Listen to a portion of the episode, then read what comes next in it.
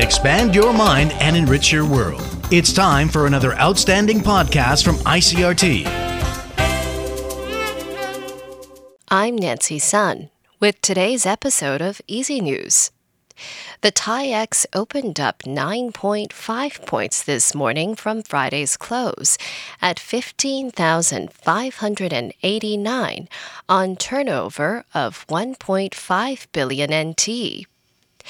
Taiwan's Ministry of Economic Affairs is soliciting public opinion on rules to carry out and enforce Taiwan's version of the CHIPS Act.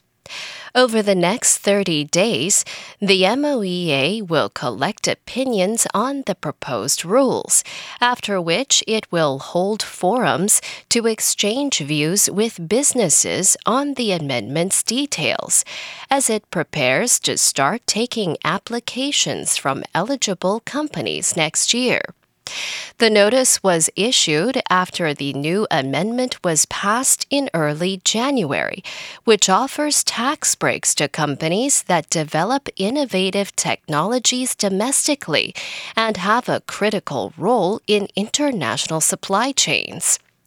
Following passage of the amendment, the revised law was dubbed the Taiwan version of the United States Chips and Science Act, aimed at subsidizing semiconductor investment in the U.S. market to strengthen U.S. competitiveness in the global chip market.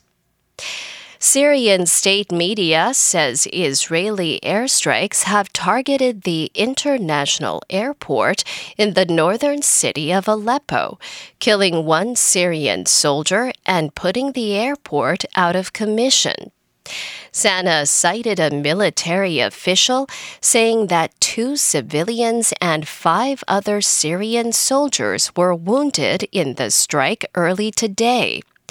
The airport has been a key channel for the flow of aid into the country after the February 6th earthquake hit Turkey and Syria, killing over 50,000 people, including more than 6,000 in Syria.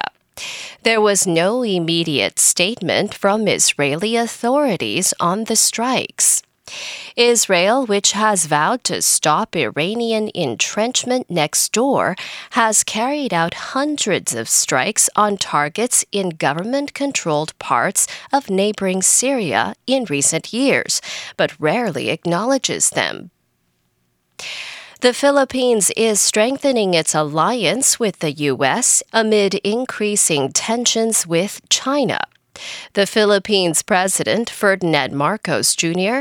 says Southeast Asia is the most complicated geopolitical region in the world right now. Richard Kimber reports from Hong Kong. The Philippines President Ferdinand Marcos Jr. is pushing for a direct communication line between himself and Beijing to resolve long standing tensions between the two countries.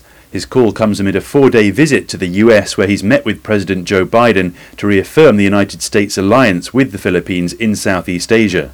Biden says the US commitment to defend the Philippines is ironclad. Last month, the US military expanded its operations there with access to four new bases. Disputes are escalating between Manila and Beijing over territorial rights in the South China Sea. China claims sovereignty over most of the maritime region. Both sides have accused one another of provocation in waters that are highly contested. The Philippines is proposing bilateral talks to resolve the issue. Beijing has said it's willing to use dialogue to find a solution, but has warned the US against interference. Richard Kimber in Hong Kong. And the Canadian government is proposing a ban on assault style firearms that would apply once legislation now before Parliament comes into force. Under the scheme announced Monday, the government would make regulations through the Firearms Act to ensure that guns are classified correctly before entering the Canadian market. Canada's public safety minister says the government also plans to recreate a firearms advisory committee that will make recommendations on the classification of guns now on the market. The minister says the committee will include rural and northern residents, indigenous peoples, industry leaders, law enforcement, and gun control advocates. And that was the ICRT news. Check in again tomorrow for our simplified version of the news, uploaded every day in the afternoon. Enjoy the rest of your day. I'm Nancy Sun. Hey there. I hope you've enjoyed today's episode. If you'd like to hear more from ICRT, you can check out our other podcasts. We've got Taiwan Talk, where we chat with a new guest every Monday, Taiwan This Week, a roundup of the news in Taiwan every Friday, and English in the News, for useful English expressions explained in Chinese. For some lighter news in both English and Chinese, check out News Bites and News for Kids. And if you enjoy them, tell a friend. Thanks for listening.